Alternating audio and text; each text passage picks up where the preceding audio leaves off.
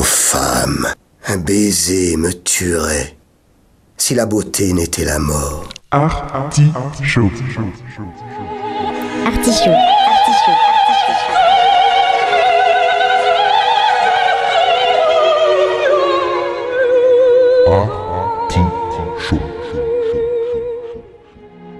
L'artichaut.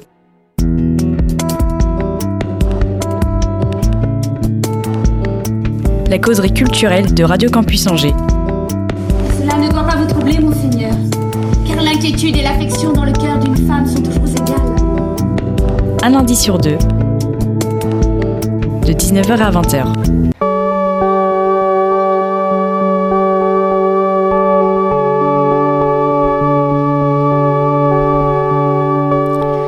La culture outragée, la culture brisée, mais la culture libérée dans l'artichaut.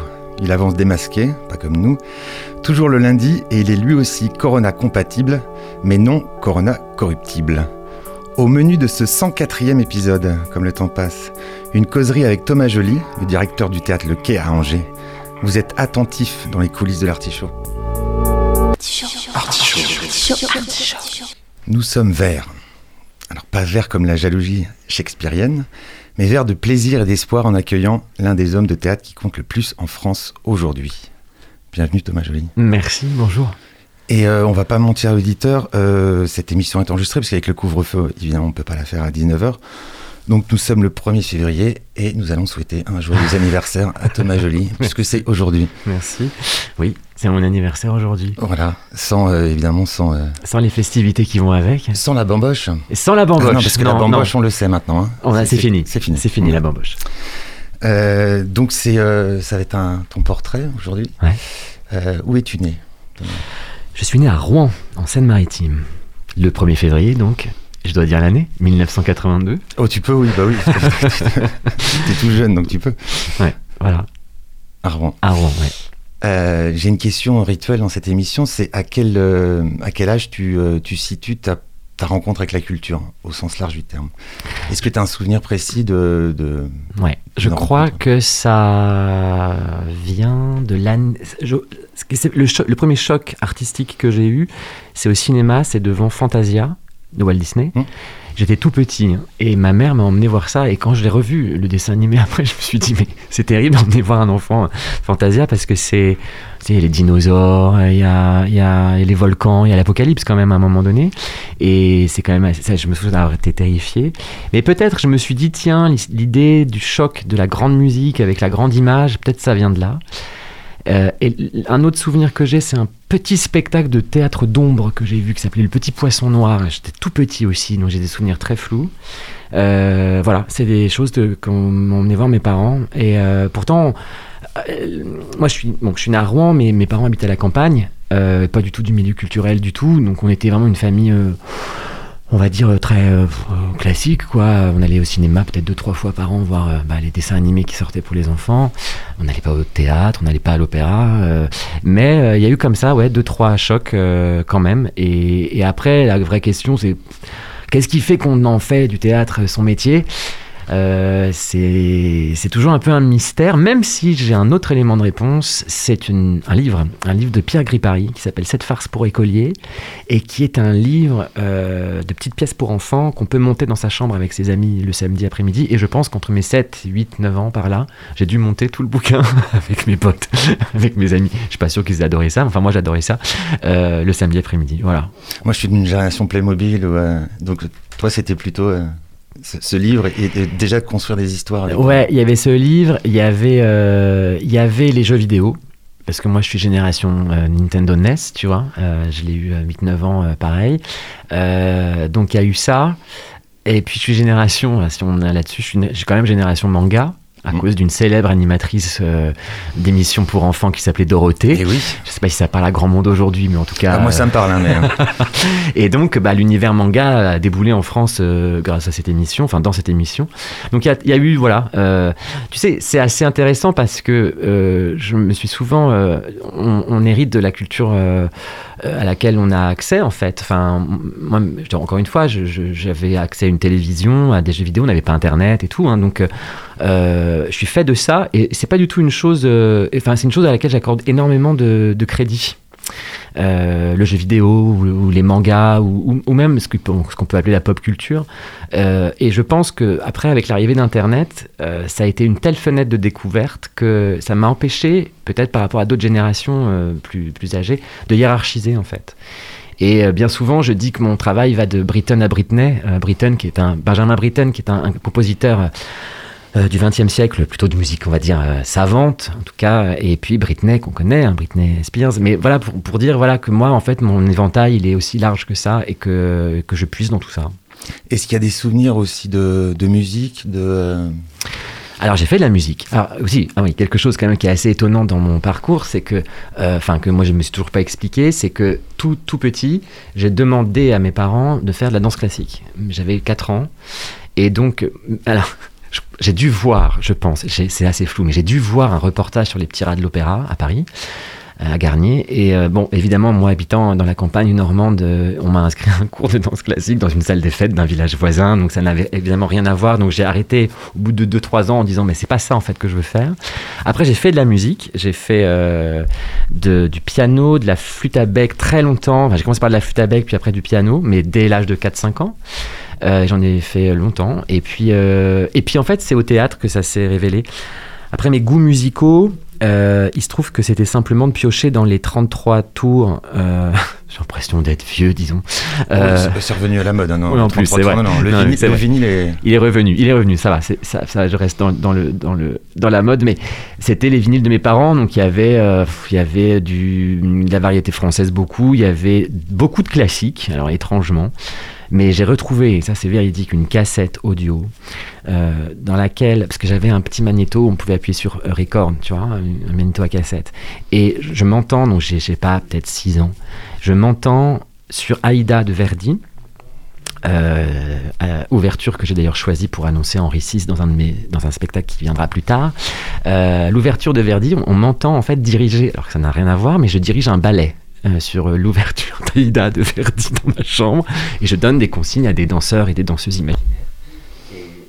Non, mais ce qui est intéressant, c'est qu'il y a déjà l'idée de mettre en scène. C'est ça.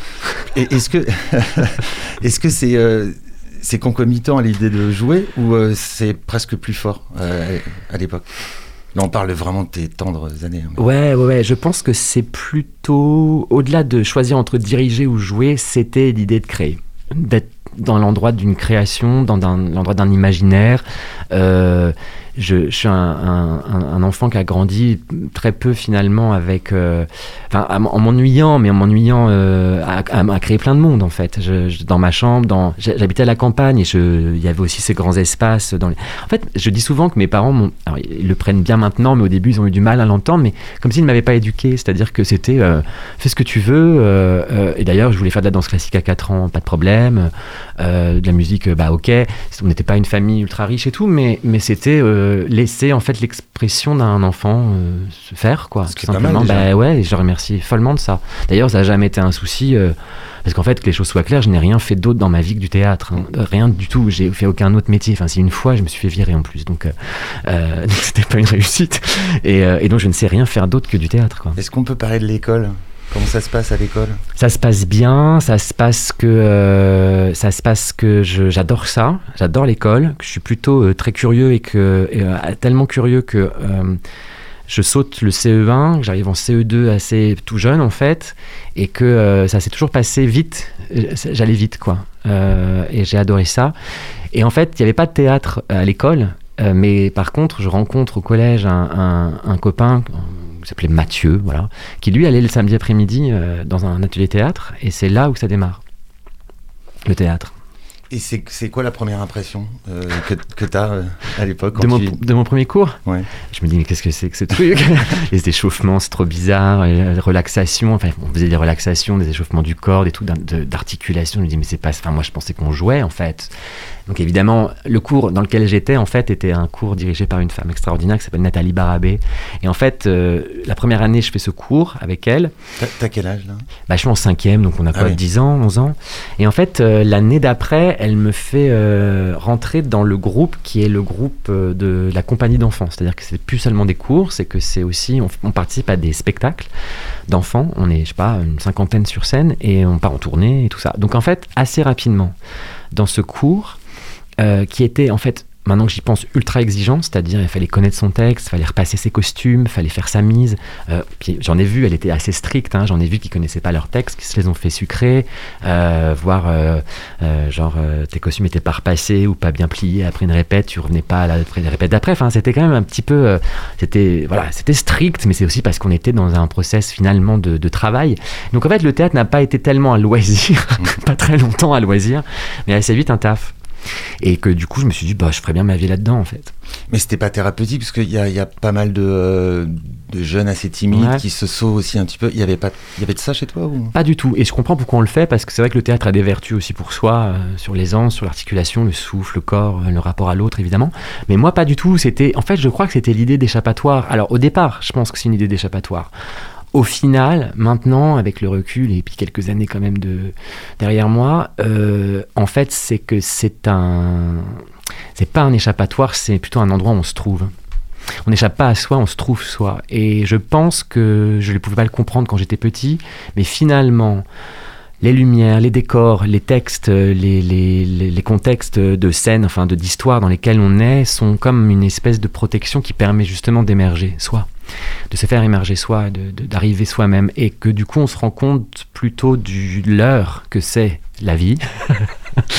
Moi je vois le théâtre comme ça, hein. la vie est un leurre et la scène est, est un endroit de vérité. Euh, voilà, donc c'est. euh, Enfin, non, la vie n'est pas qu'un leurre, il y a des- mais de très, rares, de très rares occasions, il y a de la vérité dans la vie. Mais quand même, la scène est toujours, d'après moi, doit être toujours un endroit de vérité. Et ça, je pense que c'est ça, en fait, qui m'y a fait rester. Que je comprenais pas tout de suite, mais c'est ça qui m'y a fait rester. Mais euh, dans l'adolescence, il n'y a pas, il y a qu'une envie et euh, c'est le théâtre. Il n'y a pas d'autre envie de métier, de d'activité. Non, non, non, non, mais Ah c'est ça qui est fou. Je- hein.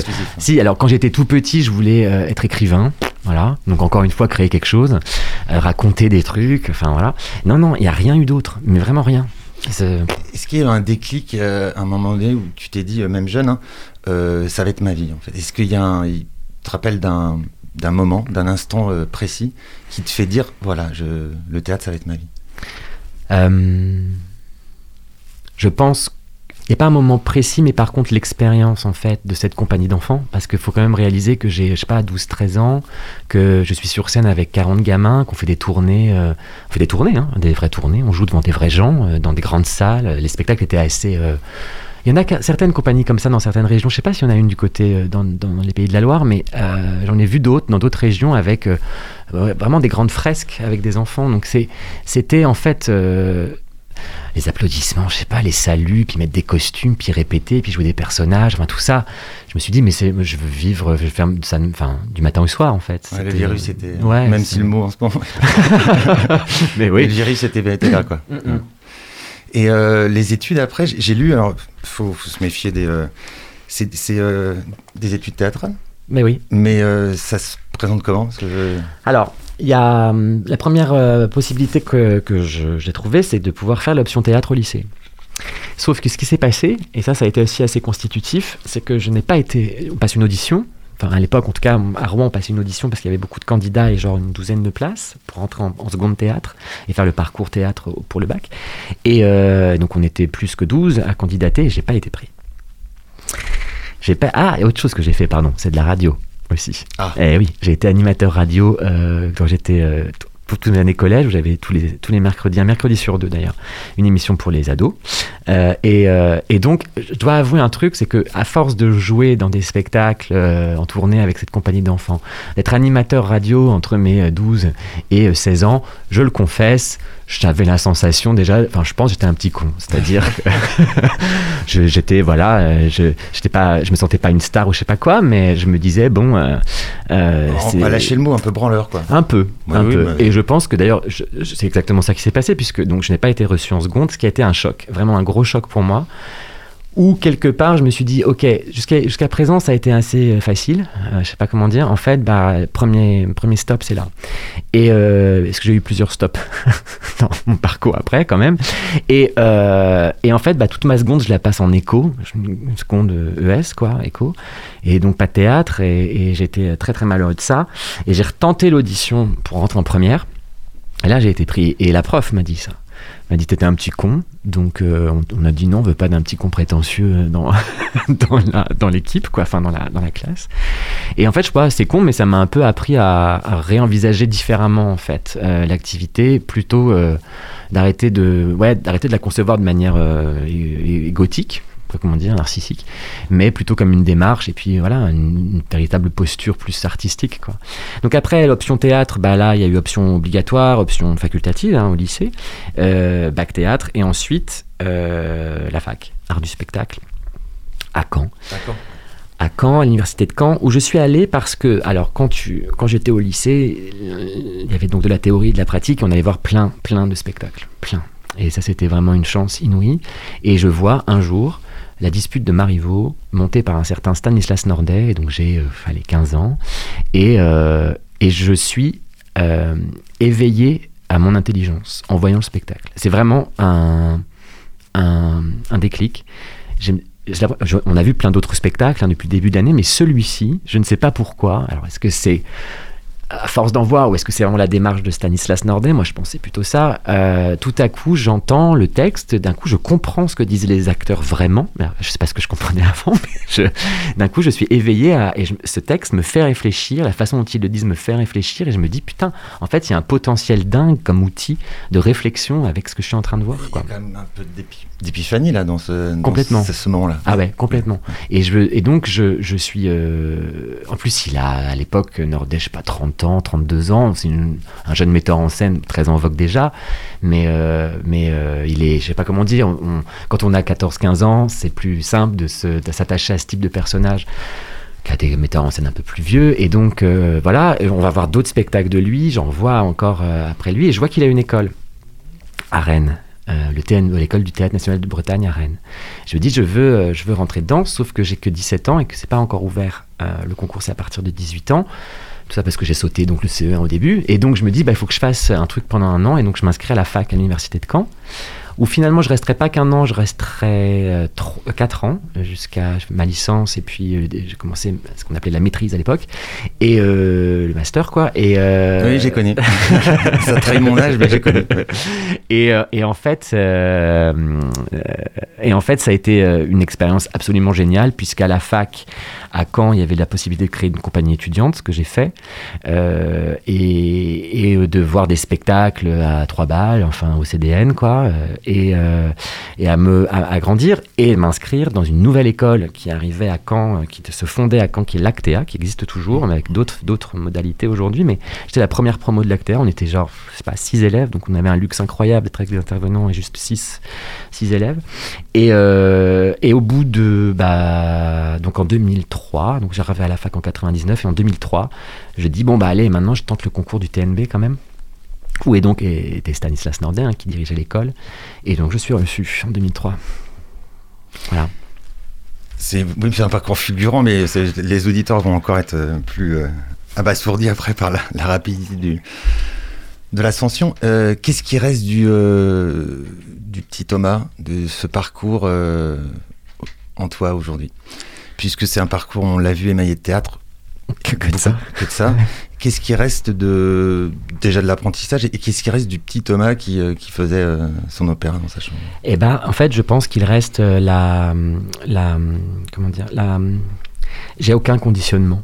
En fait, mais je ne sais pas, mais même quand je disais que mes parents m'ont pas éduqué, je crois qu'il y a un truc naturel chez moi où on a du mal à me, à me foutre dans un, à me cadrer ou à me conditionner, ce qui peut me poser certains soucis des fois en société ou dans les rapports que je peux avoir avec les gens. Mais il y a rien qui m'empêche, je ne vois pas d'entrave en fait. J'ai jamais eu d'entrave. Donc euh, mon esprit, ma, pratique, tout ça, et comme, comme je dirigeais euh, des danseurs imaginaires dans ma chambre, bah aujourd'hui c'est la même chose quand je, j'apprends quand je prends un texte, je découvre un texte quel qu'il soit, j'ai aucune limite. En fait, je me dis, euh, j'ai des limites évidemment qui sont celles de la, pièce, mais, euh, je ne me. Comment dit Je ne me euh, censure de rien, en fait. J'ai aucune censure, mais nulle part, nulle part. Du coup, c'est ça qui reste, je pense, une espèce de liberté d'entreprendre, de, croire, de croire sans borne, quoi. Je sais pas, sky is de limite, c'est un peu nul à dire, mais c'est un peu ça.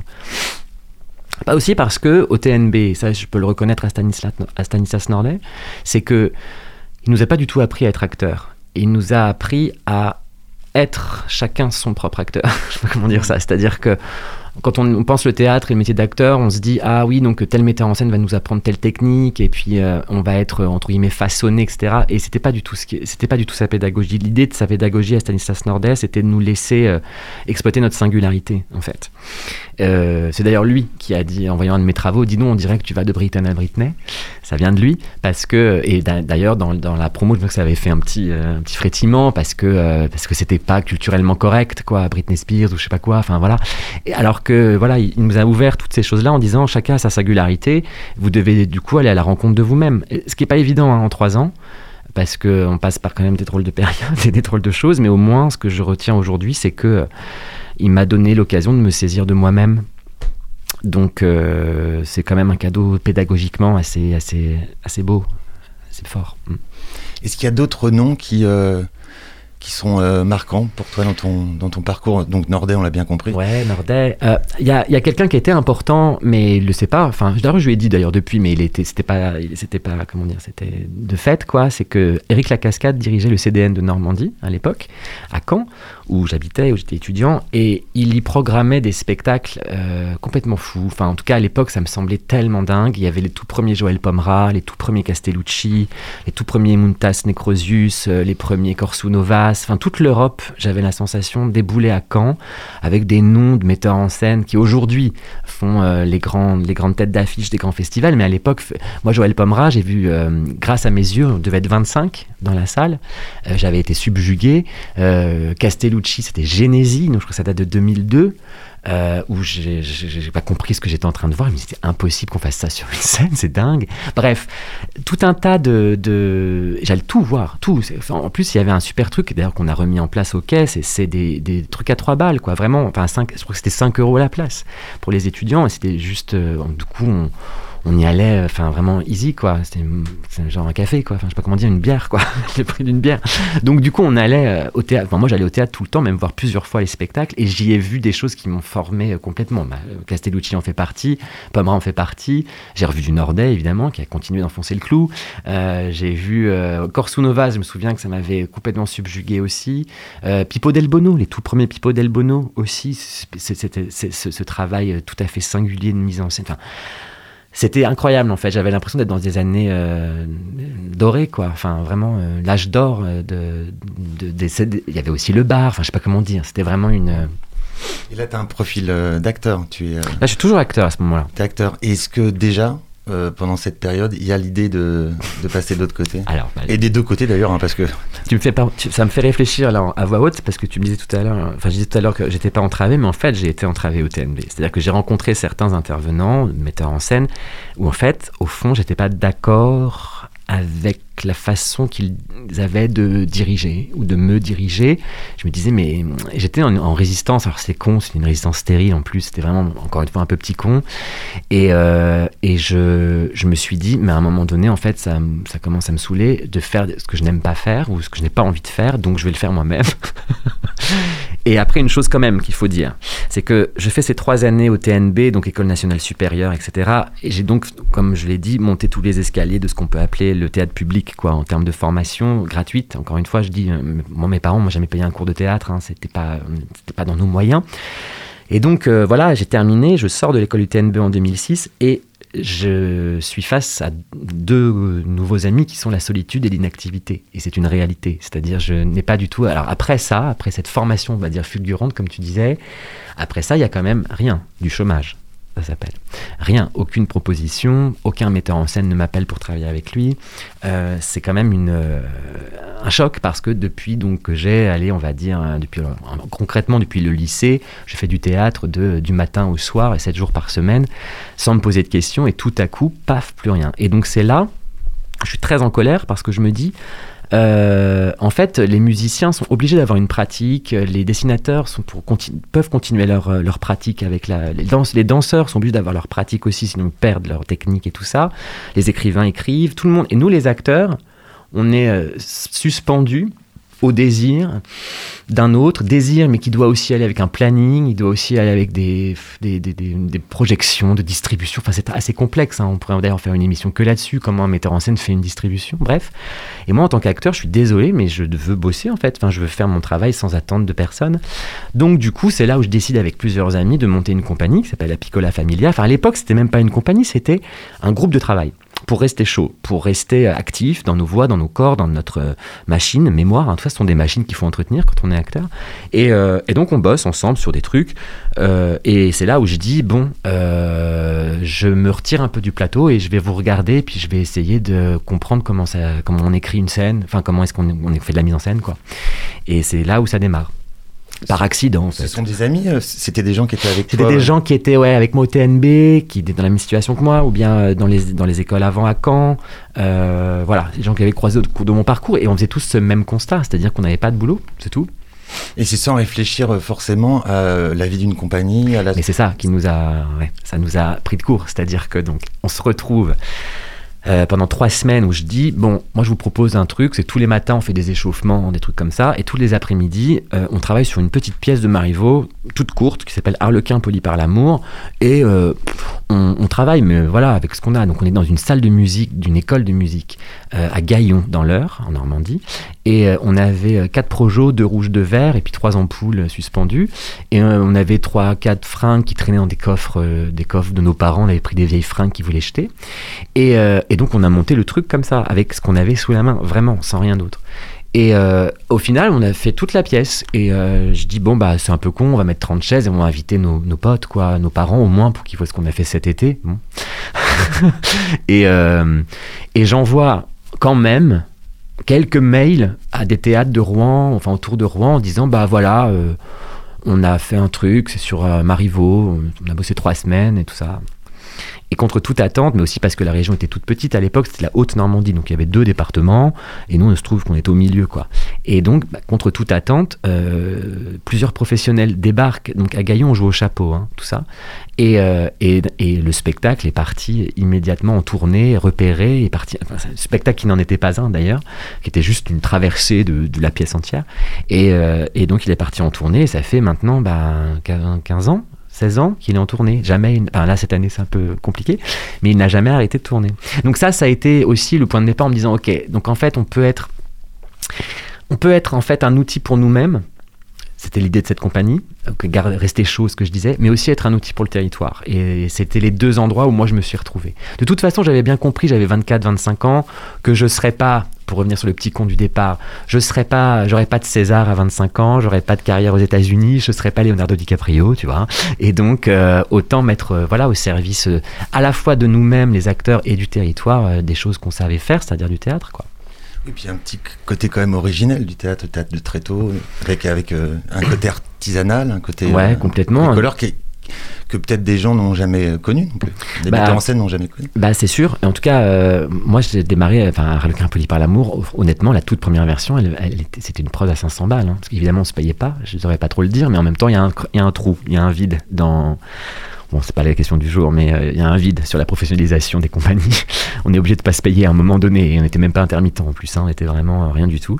Et euh, enfin, fin d'étudiant quoi. Et, euh, et, et, et ouais, on l'a fait parce qu'on a, on a fait du travail comme ça très artisanal parce qu'on n'avait pas de fric, tout simplement. Mais qu'en plus, ce qui est ça, ce qui est génial avec le théâtre, c'est que euh, une chaise, une, même pas, une personne qui parle, une personne qui regarde, et le théâtre existe en fait. Donc euh, euh, après, c'est une question de traduction. On peut y mettre euh, 1000 euros, 10 000, 100 000 balles dans la scéno, mais ça reste quand même juste une traduction, c'est tout. Vous êtes bien dans l'artichaut en compagnie de Thomas Joly, le directeur du quai. Euh, on va faire une euh, petite pause musicale. On a, on a pensé à Raphaël Lanader. Mais c'était une fort bonne idée. Mais oui, parce que euh, récemment, moi, j'ai pu, j'ai eu la chance de voir à Paris un spectacle autour de Barbara. Euh, avec Babix. Tout à fait. était elle les trois. ouais. et toi. Ouais. Est très beau. Et euh, on aurait aimé le voir on aimerait le voir rapidement. Mais... Donc on, on, a une petite pensée pour Raphaël Nader, on va, on va passer sa musique.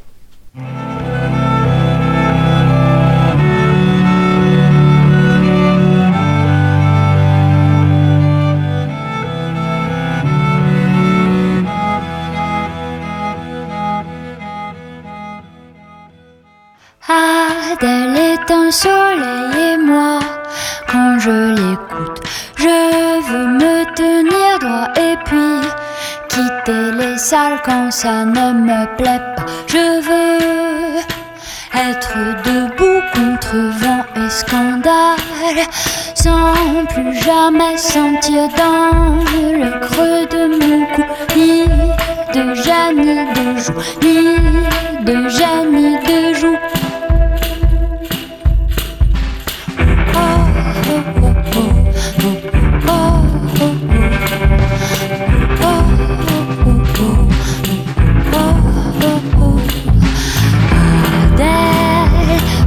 Pour moi, pour toi, pour nous, pour elle. Adèle, pour nous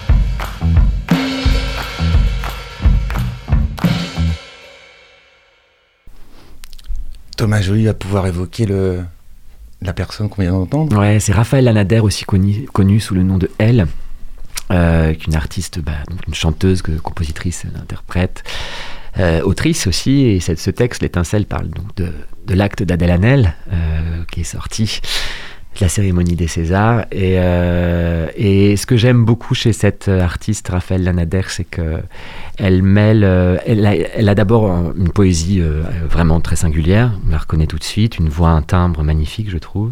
Et euh, elle est politique sans être, euh, en étant tout à fait tout le temps très intelligente, très fine, très subtile, et elle emmène dans des sphères que je trouve, euh, voilà, euh, euh, l'une des plus belles enfin, des plus belles artistes aujourd'hui de variété, de chansons, disons plutôt françaises, dans les pas de, de des grands, quoi, je trouve. C'est pour ça d'ailleurs qu'on a fait ensemble ce spectacle sur Barbara qui s'appelle Un jardin de silence, qui devait jouer au en ce début d'année, qui n'y a pas joué, peut-être un autre jour, enfin voilà. Ce qui a été joué, c'est les, les spectacles de la Piccola Familia. Donc, euh, on en était à, à la naissance de, de ta compagnie. Ouais, Et de ce Arlequin. succès euh, aussi euh, important qu'inattendu de- d'Arlequin. Ouais. Et après, la- l'ascension est quand même. euh, Non, mais on, on évoque souvent, je dois, la, la- précocité. Et puis, le... il y a quand même peu de gens qui ont fait l'ouverture du Festival d'Avignon dans la cour d'honneur du Palais des Papes à ton âge. Oui, c'est vrai. C'est vrai que j'ai eu cette chance. En fait, j'ai, enfin, Com- comment tu la vis cette, euh, ces années-là entre Arlequin et puis aujourd'hui directeur du là Comment ça se passe pour toi? Ah bah c'est donc entre 2000... euh, Ouais, ça a pris combien de temps? Ça a pris 15 ans. Euh, en 15 ans, en fait... je pense, j'en ai parlé rapidement, mais je pense que quand je sors du TNB que j'ai pas de travail, c'est un petit peu comme quand j'ai pas été pris en seconde théâtre. C'est la même chose. C'est-à-dire qu'un gros dépit qui me tombe dans la figure en me disant mais merde en fait. euh, euh, Évidemment que quand on fait l'école du TNB ou n'importe quelle école supérieure nationale, on a envie de jouer dans les, sur les plus grands plateaux, d'être engagé par les plus grands metteurs en scène, on a envie d'être à la colline, à l'Odéon, on a envie de, voilà, de jouer euh, des grands rôles avec des, voilà. Des grandes productions et tout ça. Et c'est pas ce qui m'arrivait. C'est-à-dire que quand même, je sors du TNB, je me retrouve dans une toute petite ville Gaillon à faire un spectacle avec 300 balles. Enfin, c'est quand même. Et en fait, je pense que d'avoir eu certains rêves un peu brisés, qui étaient d'ailleurs des, des, ambitions un peu idiotes au final, de projections un peu euh, c'est-à-dire que c'est jamais le. C'est comme. Toujours cette bonne vieille phrase, quoi. C'est pas le but qui compte, c'est le chemin, quoi. Voilà. Et en fait, bah, ça m'a refoutu. Donc en fait, mes rêves ont été un peu euh, sabrés. Et donc, tout ce qui m'est arrivé en 15 ans, je n'en voulais plus, je sais pas comment dire, je n'y croyais plus. Donc effectivement, euh, deuxième spectacle, c'était un spectacle de Sacha Guitry, enfin une pièce de Sacha Guitry que je monte et qui donc fait un peu bizarre dans le milieu. On se dit mais qu'est-ce que c'est que ce jeune garçon qui avait quoi 25 ans et qui monte du Sacha Guitry, ce vieil auteur un peu réac, euh, misogyne très clairement d'ailleurs. Euh, mais bon, c'était sur la question de sa, son écriture, de sa mécanique, enfin bref, on gagne à ce moment-là le prix Impatience à l'Odéon. Donc je joue en fait à 25 ans, ça je peux le raconter aussi, je joue à 25 ans euh, sur la scène de l'Odéon, 6e arrondissement, qui pour moi est le live goal absolu. C'est-à-dire, je, je, je, pensais pas mettre les pieds sur ce théâtre-là et pas si tôt. Et en fait, ce qui s'est passé, c'est que je joue donc Toa de Sacha Guitry devant une salle pleine. C'était la première édition et premier spectacle de la première édition du Festival Impatience, qui continue encore d'ailleurs, qui court en, qui en ce moment d'ailleurs en cours euh, là, pendant qu'on se parle. Et euh, donc premier spectacle de tout ça. La salle est remplie de professionnels et de presse. Franchement, il y aurait eu un truc dans l'Odéon ce jour-là. Je pense qu'on n'aurait plus de théâtre français aujourd'hui. Vraiment, c'était assez pressurisant. Je joue, les gens se lèvent, standing ovation. Je suis sur le plateau de l'Odéon, je salue et je me dis oh, merde, ça me rend pas heureux. C'est-à-dire que, en fait, cette espèce de rêve que j'avais, bah, quand ça se passe, bon, bah ok, c'est chouette, je vais pas le nier, tu vois, mais euh, bon, ok, ça change pas la vie en fait. Et donc là-dessus, voilà. Après, euh, après, je décide de monter. On va en reparler, j'imagine un peu plus longuement, parce que c'est quand même le gros morceau de mon de mon parcours. C'est quand même le gros Henri VI de William Shakespeare, où en fait, je, me lance dedans, mais sans savoir où je fais. C'est-à-dire, je savais pas que c'était pas possible à faire, moi. Encore une fois, je vois trois pièces de Shakespeare, je dis, bah, ça va prendre un peu de temps, mais on va les faire en, je sais pas, en dix ans, on va voir. Donc, je me lance sur, donc, parce que, je, oui, quand même, pour les auditeurs, les auditrices, Henri VI de Shakespeare, c'est trois pièces de Shakespeare qui font donc en tout 15 actes. Et donc, c'est une pièce qui dure, euh, qui a duré, quand on l'a joué, 18 heures d'affilée. Et, euh, donc, quand on se lance en 2009, je crois, là-dessus, on sait pas où on va. Et il se trouve effectivement que, de fil en aiguille, en fait, le spectacle, euh, génère, euh, enfin on le monte petit à petit, d'abord euh, d'abord 3 heures, après 8 heures, après 13 heures et après donc 18 heures. Et à, à chaque fois qu'on rajoute à notre énormité là, euh, bah, c'est de plus en plus visible dans des salles de plus en plus grandes jusqu'à ce que euh, le Festival d'Avignon nous propose de faire l'intégralité en juillet 2014 et on joue trois fois dans la semaine et dans la continuité 18 heures d'affilée. Et là, le spectacle fait la une du monde, la une. C'est-à-dire que le théâtre, normalement, ne fait pas la une d'un journal national, sauf quand Patrice Chéreau meurt, à la rigueur, ou voilà. Mais euh, là, le spectacle, euh, le gros titre de la une du monde, c'est Et au bout de la nuit, et, et au bout de la nuit, un triomphe. Voilà. Et c'est une photo d'Henri VI, du spectacle et tout ça. Et en fait, ça, et, Le Monde, mais tous les journaux, euh, tous les médias commencent à s'intéresser à ce drôle d'objet que j'ai fait. Euh, encore une fois, ça fait cinq ans qu'on est dessus, donc moi, si tu veux, j'attends plus rien. je suis content de l'avoir fini, c'est tout. Et donc on le joue, et en fait, il y a un vrai choc, enfin, un, un petit phénomène qui se passe. Je me retrouve dans des médias très importants, très très regardés, comme chez Laurent Ruquier, qui m'invite pour parler de ça. C'est vous aussi. Donc je me retrouve, moi, qui ai jamais, jamais passé à la télé, à parler de Shakespeare, de théâtre public, parce qu'à la télé, on parle plutôt du théâtre privé. D'ailleurs, dans 15 ans d'émission de Laurent Ruquier, j'ai un peu regardé qui avait eu comme metteur en scène du théâtre public en 15 ans d'émission de On n'est pas couché. On était deux, Joël Pomera et moi. Du coup, euh, je me dis, waouh, wow, euh, ok, bah, faisons-le. Et puis, c'est un exercice qui me plaît bien. Puis, puis j'essaye de me dire, tiens, moins pour ma pomme finalement que pour le théâtre en général, je me dis, tiens, mais parler de Shakespeare et tout, ça va donner envie peut-être aux gens de pousser la porte de ces, maisons. Parce qu'on pourrait parler aussi de tout ce que je pense, moi, de ce théâtre public un petit peu empoulé, et puis avec des, des a priori encore d'art bourgeois, d'art élitiste, que c'est cher, que c'est chiant. Enfin, on en discuter toute la soirée aussi, parce que c'est une chose qui qui m'anime, ça, de, de- de contrer tout, ça. Bon, bref, tout ça de fil en aiguille, euh, j'arrive avec des propositions incroyables. Je sors de d'Avignon en 2014, et puis on me donne le Molière du metteur en scène, le Grand Prix de la critique, euh, le prix Beaumarchais, le prix du, de la SACD. Bref, je rafle tous les prix avec ce spectacle. L'Opéra de Paris me propose une mise en scène euh, d'opéra, la première de ma vie. Donc je me retrouve à faire mon premier opéra à Garnier. Euh, je me dis mais waouh c'est super mais j'en rêvais même pas c'est-à-dire que enfin je pas pour me c'est pas pour euh, être euh, comment dire un but ou je sais pas quoi euh, méprisant. C'est juste que je ne pensais pas que ça m'arriverait c'est tout. Donc quand j'y suis j'ai même pas rêvé être là. Donc je, le fais tout simplement. Puis à l'opéra comique aussi un autre opéra dans la même saison. Et puis voilà de fil en aiguille Olivier Pi un jour me dit écoute est-ce que tu voudrais pas faire la cour d'honneur en 2018 euh, non, d'abord, d'ailleurs, c'était en 2017. Et je lui dis, bah, en 2010, on est en 2016, c'était un an après. Je dis, mais je peux pas en un an. Il me dit, bah, tu sais, tu ne pourras. C'est Beaucoup ça, hein. beaucoup ça dans mon parcours, où en fait les choses se sont faites alors qu'elles. euh, j'ai dit non. Enfin, c'est-à-dire que là, je lui ai dit, je peux pas faire la cour d'honneur. Et il m'a dit, bah, tant pis, je peux pas te la donner euh, en 2018 parce que je l'ai déjà proposé à quelqu'un d'autre. Les jeux de trucs, je sais pas ce qui s'est passé. Il se trouve qu'en 2018, il me dit, bah écoute, je te la propose pour 2018. Et donc, je fais l'ouverture du Festival d'Avignon, la cour d'honneur en 2018 avec Tiest, euh, qui est venu au quai aussi d'ailleurs. Et euh, Comme Henri VI qu'on a pu comme voir. Henri VI, tout à fait. En deux Entre, fois. entre temps, il y a eu Richard III. Entre temps, il y a eu le Râteau de la Méduse. Il y a eu d'autres spectacles, mais enfin voilà. Et du coup, euh, du coup, même la cour, je sais pas comment dire. euh, moi, je pensais pas qu'on me donnerait la cour dans ma vie. Enfin, vraiment, je pensais pas. Alors voilà, et jusqu'à arriver au quai, où là c'est une autre, euh, ça c'est les parcours des spectacles, mais sur le parcours d'arriver jusqu'à la direction, ça c'était depuis le, je pense la fac ou même le, ouais, les années de fac et et du TNB, je voulais être directeur de centre dramatique. Pour moi, c'est le plus beau métier du monde, c'est ça que je voulais faire parce que c'était le moyen d'avoir le pouvoir de faire des choses. Moi, le pouvoir m'intéresse pas en soi, mais le pouvoir de faire, oui. Et du coup, euh, du coup, je voulais être directeur de centre dramatique. Donc, j'ai assez rapidement euh, postulé. Alors, d'abord, ça, peu de gens le savent, j'ai postulé en 2009 à un tout petit théâtre à Rouen qui s'appelle la Chapelle Saint-Louis, consacré à l'émergence. Une très belle chapelle avec 100 places et où il se passe des choses merveilleuses.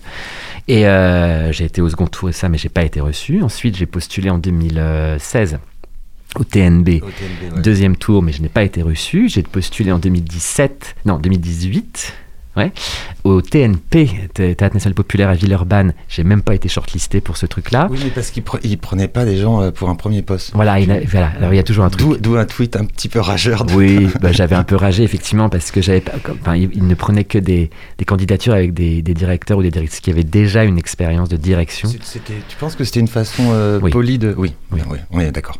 Une façon polie de dire euh, Pas que par, par moi que je n'irai pas et que mais pas que moi d'ailleurs. Mais de toute façon c'est une façon polie de dire que la politique culturelle n'était pas très ambitieuse de toute façon. C'est-à-dire que et d'ailleurs c'est ce qu'on peut aussi euh, là, pour, revenir sur Angers parce que donc ce qui se passe c'est que Angers et le TNP j'avais pensé à Angers mais Angers euh, par rapport au TNP il n'y avait pas d'atelier de costume il n'y avait pas d'atelier de décor et c'était le même moment les mêmes candidatures et tout ça. Donc j'avais dit bah moi euh, moi j'adore les décors j'adore les costumes. Si j'ai un atelier pour faire des costumes et des décors je préfère aller à Villeurbanne quoi.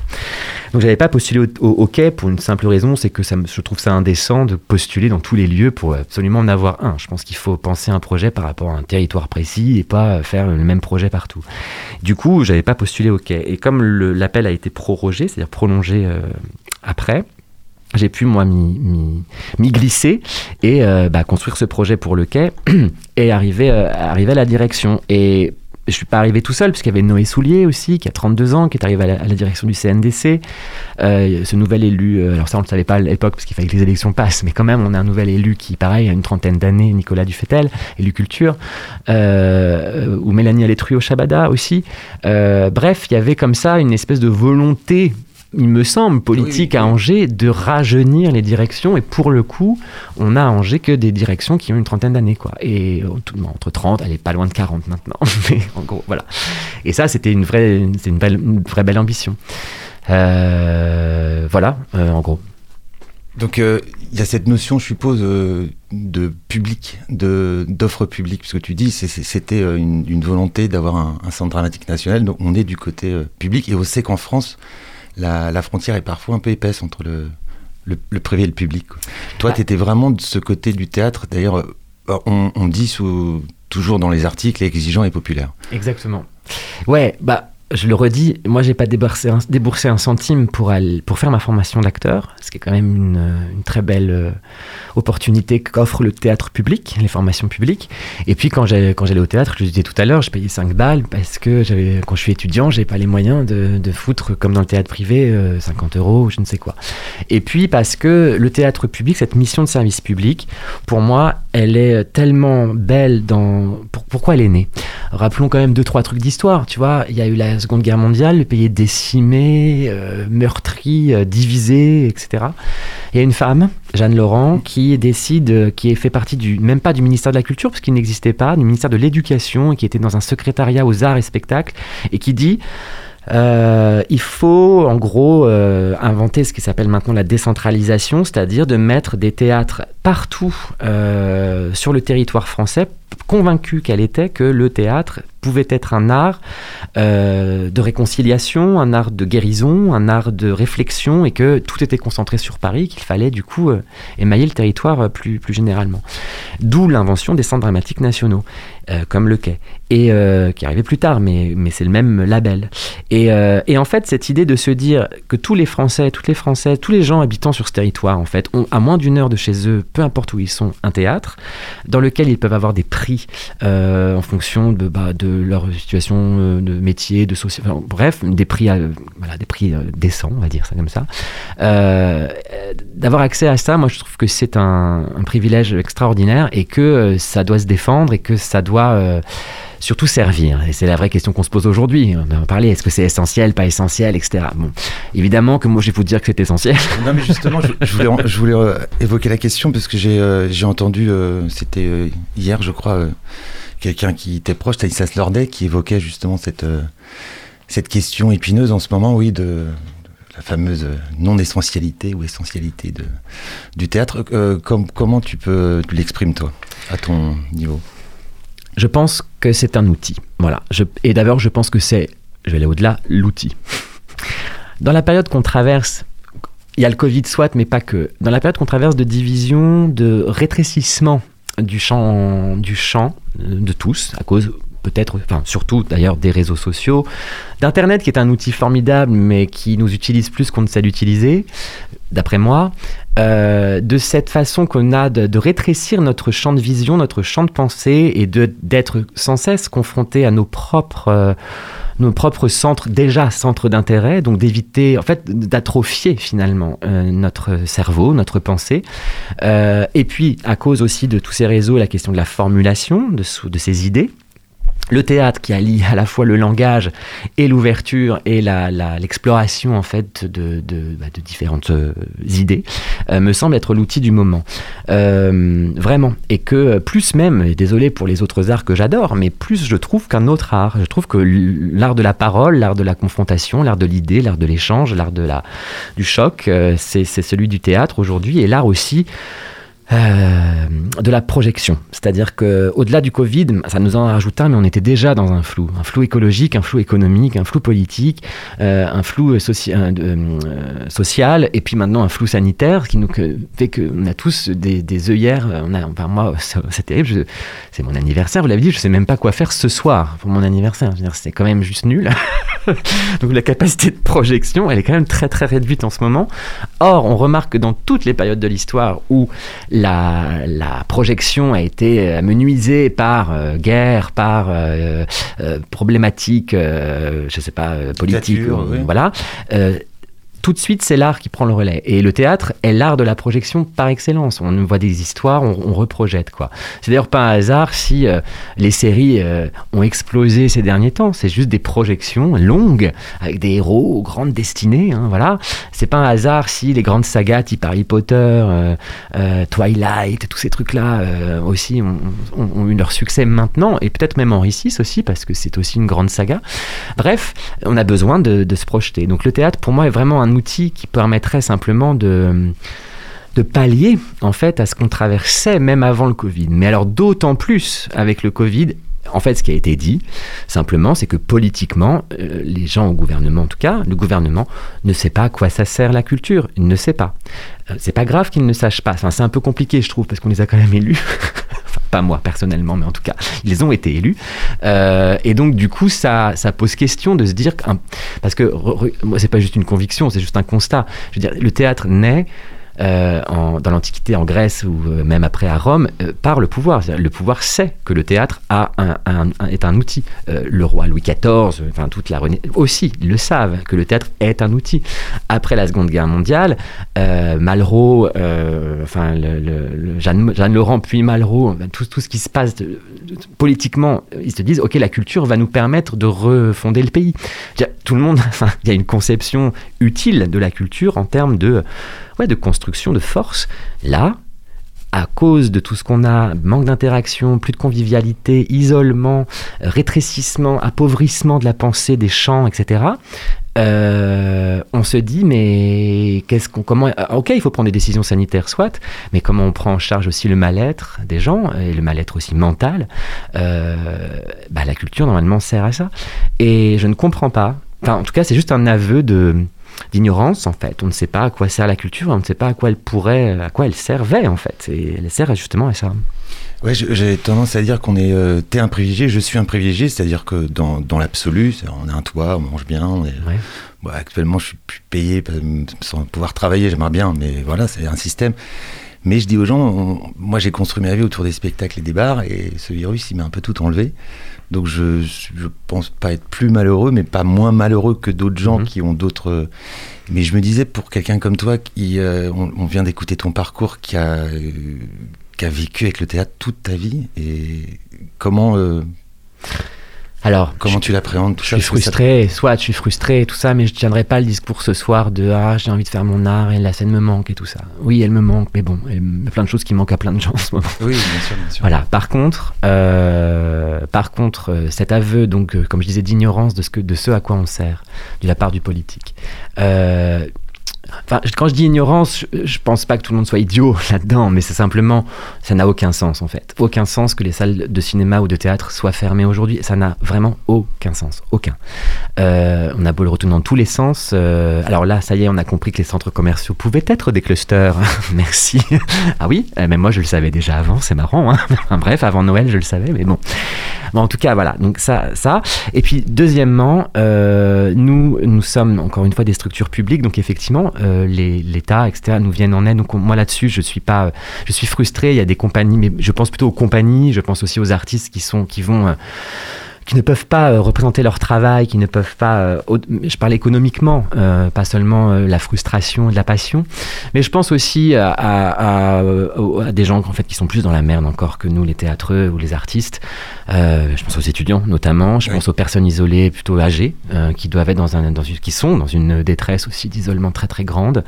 Donc ça c'est plutôt quelle réponse je peux donner. Et puis la dernière chose qui me fait beaucoup penser, c'est que si cette période existe et comme le théâtre s'est arrêté, c'est une pause à mon avis salvatrice, seulement, et seulement si nous, nous, nous en faisons quelque chose qui fait que on revient pas de la même façon qu'avant dans l'institution. C'est-à-dire que c'est aussi un accélérateur de révolution et de, enfin de reboot, quoi, je dirais, Mm. de la de l'institution. Parce que ton idée aussi pour le quai, d'en d'en faire un, un espace nouveau? Bah, disons que euh, c'était l'idée de. Oui, je pense que l'institution, une toutes les institutions, mais le quai aussi, euh, sont des institutions qui sont sur des modèles assez maintenant qui commencent un peu à être caduques. Voilà.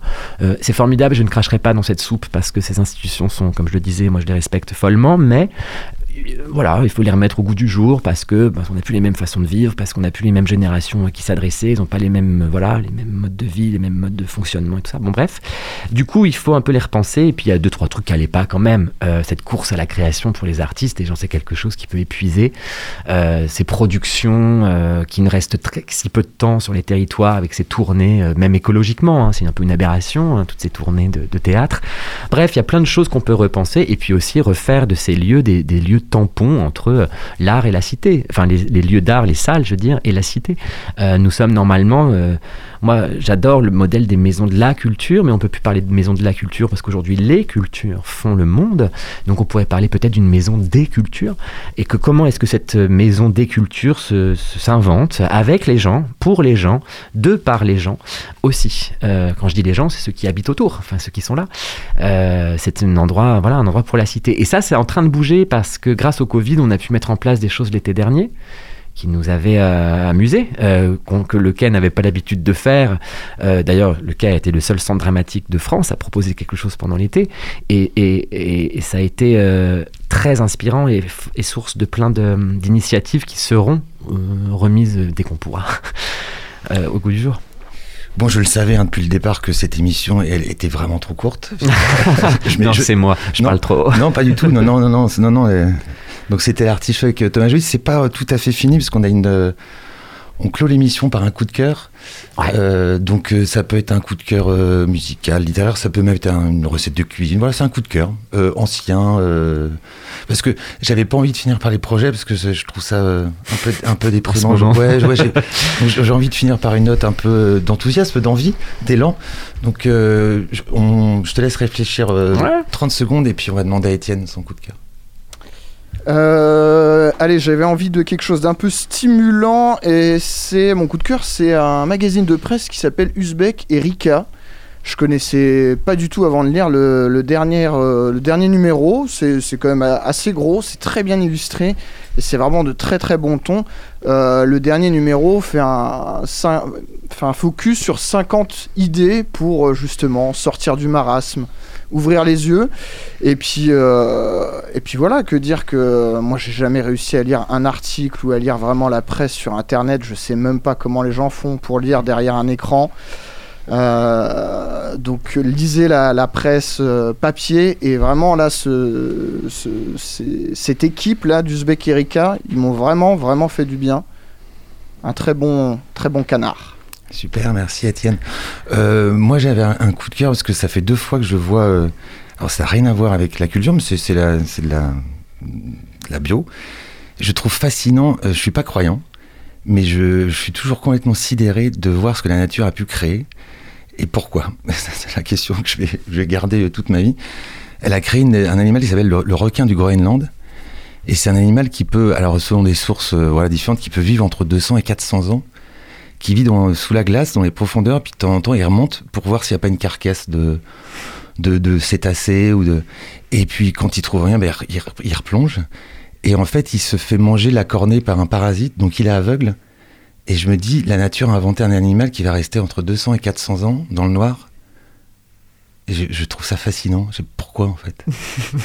voilà, c'était mon. euh, c'est en ce moment sur Arte, il y a des documentaires. euh, de temps en temps, je regarde des documentaires animaliers parce que je trouve ça me voilà. Et, et je, je reprendrai la, la- la phrase de Mallarmé mon, mon idole. Euh, idole. euh, oui bah oui oui toujours je- depuis mes études moi j'en ai pas j'en suis pas sorti de Mallarmé mais euh, rien n'est que c'est qui est quoi. Ce- voilà. et euh, il est il est devant une, une devant la mer en fait. Il est il commence à se poser des questions sur Dieu puis c'est à l'époque de Nietzsche voilà Dieu est mort et lui aussi. Et il se dit voilà rien n'est que c'est la nature et il n'y a que ça et et elle est fascinante et en même temps complètement euh, parfois un peu euh, déroutante. Et euh, on va finir par le Dieu est mort mais la terre est notre mère voilà. Thomas Joly, ton Mon coup de cœur. alors euh, bon, il y en a eu un quand même, c'est Raphaël Lanader, hein, ça c'est mon gros coup de cœur, mais on l'a, on l'a écouté. Non, récemment, j'ai lu un, un- un bouquin qui m'a euh, assez euh, fait enfin, euh, fumer le cerveau parce que je trouve qu'il pose la très bonne question. C'est le bouquin qui s'appelle Un art impossible, l'art impossible de Geoffroy de la Gannerie, qui pose la question de l'art politique qui lui-même s'inscrit dans, les schémas qu'il dénonce, en gros les schémas capitalistes, quoi. Et qu'on ne peut pas euh, dénoncer le capitalisme si on en use. Voilà. Et effectivement, la question du politique sur les scènes, elle est, euh, vraiment épineuse, euh, mais même d'ailleurs dans n'importe quelle autre discipline. Et il parle, lui, il dit qu'on donc l'art ne peut pas être, l'art politique ne peut pas exister se- à moins qu'il ne devienne cynique. C'est-à-dire qu'il s'en sert pour le dénoncer. Et je trouve que cette petite nuance, euh, qui, c'est un tout petit bouquin, mais ça, ça fait vraiment, ça fait vraiment écho à plein de, spectacles que moi je peux voir, ou même que je m'interroge moi-même en tant qu'artiste, pour me dire, ok, je, je critique des trucs des fois dans mes spectacles grâce au texte, hein, je veux dire, euh, je suis en mode point levé, etc. Sauf qu'en fait, j'en use tout aussi. Donc, comment est-ce que je, je peux être raccord, tout simplement? Vraiment, l'art peut être raccord avec ce qu'il dénonce par le cynisme. C'est euh, une théorie que, que Geoffroy Lagannerie met, met en place dans ce bouquin qui s'appelle L'art impossible. L'art impossible, très bien.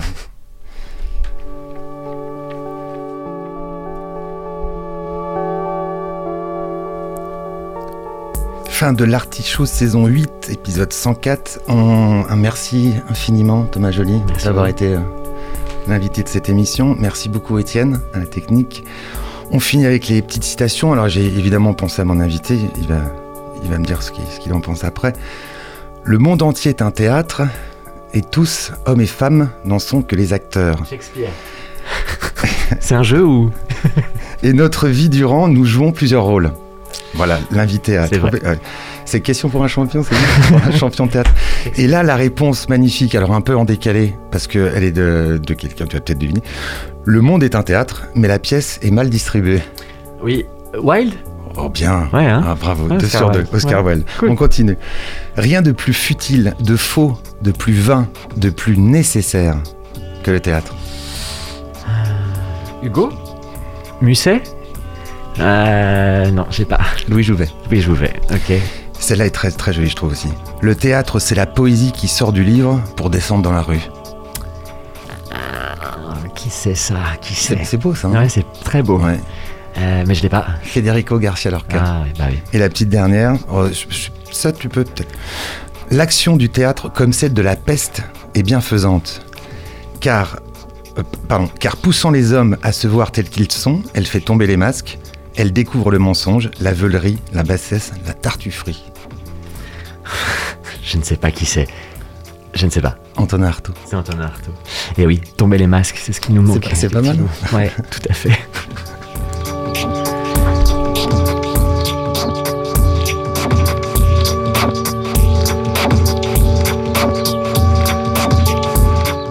Retrouver sur le www.radiocampusangers.com. Prochaine représentation dans 15 jours.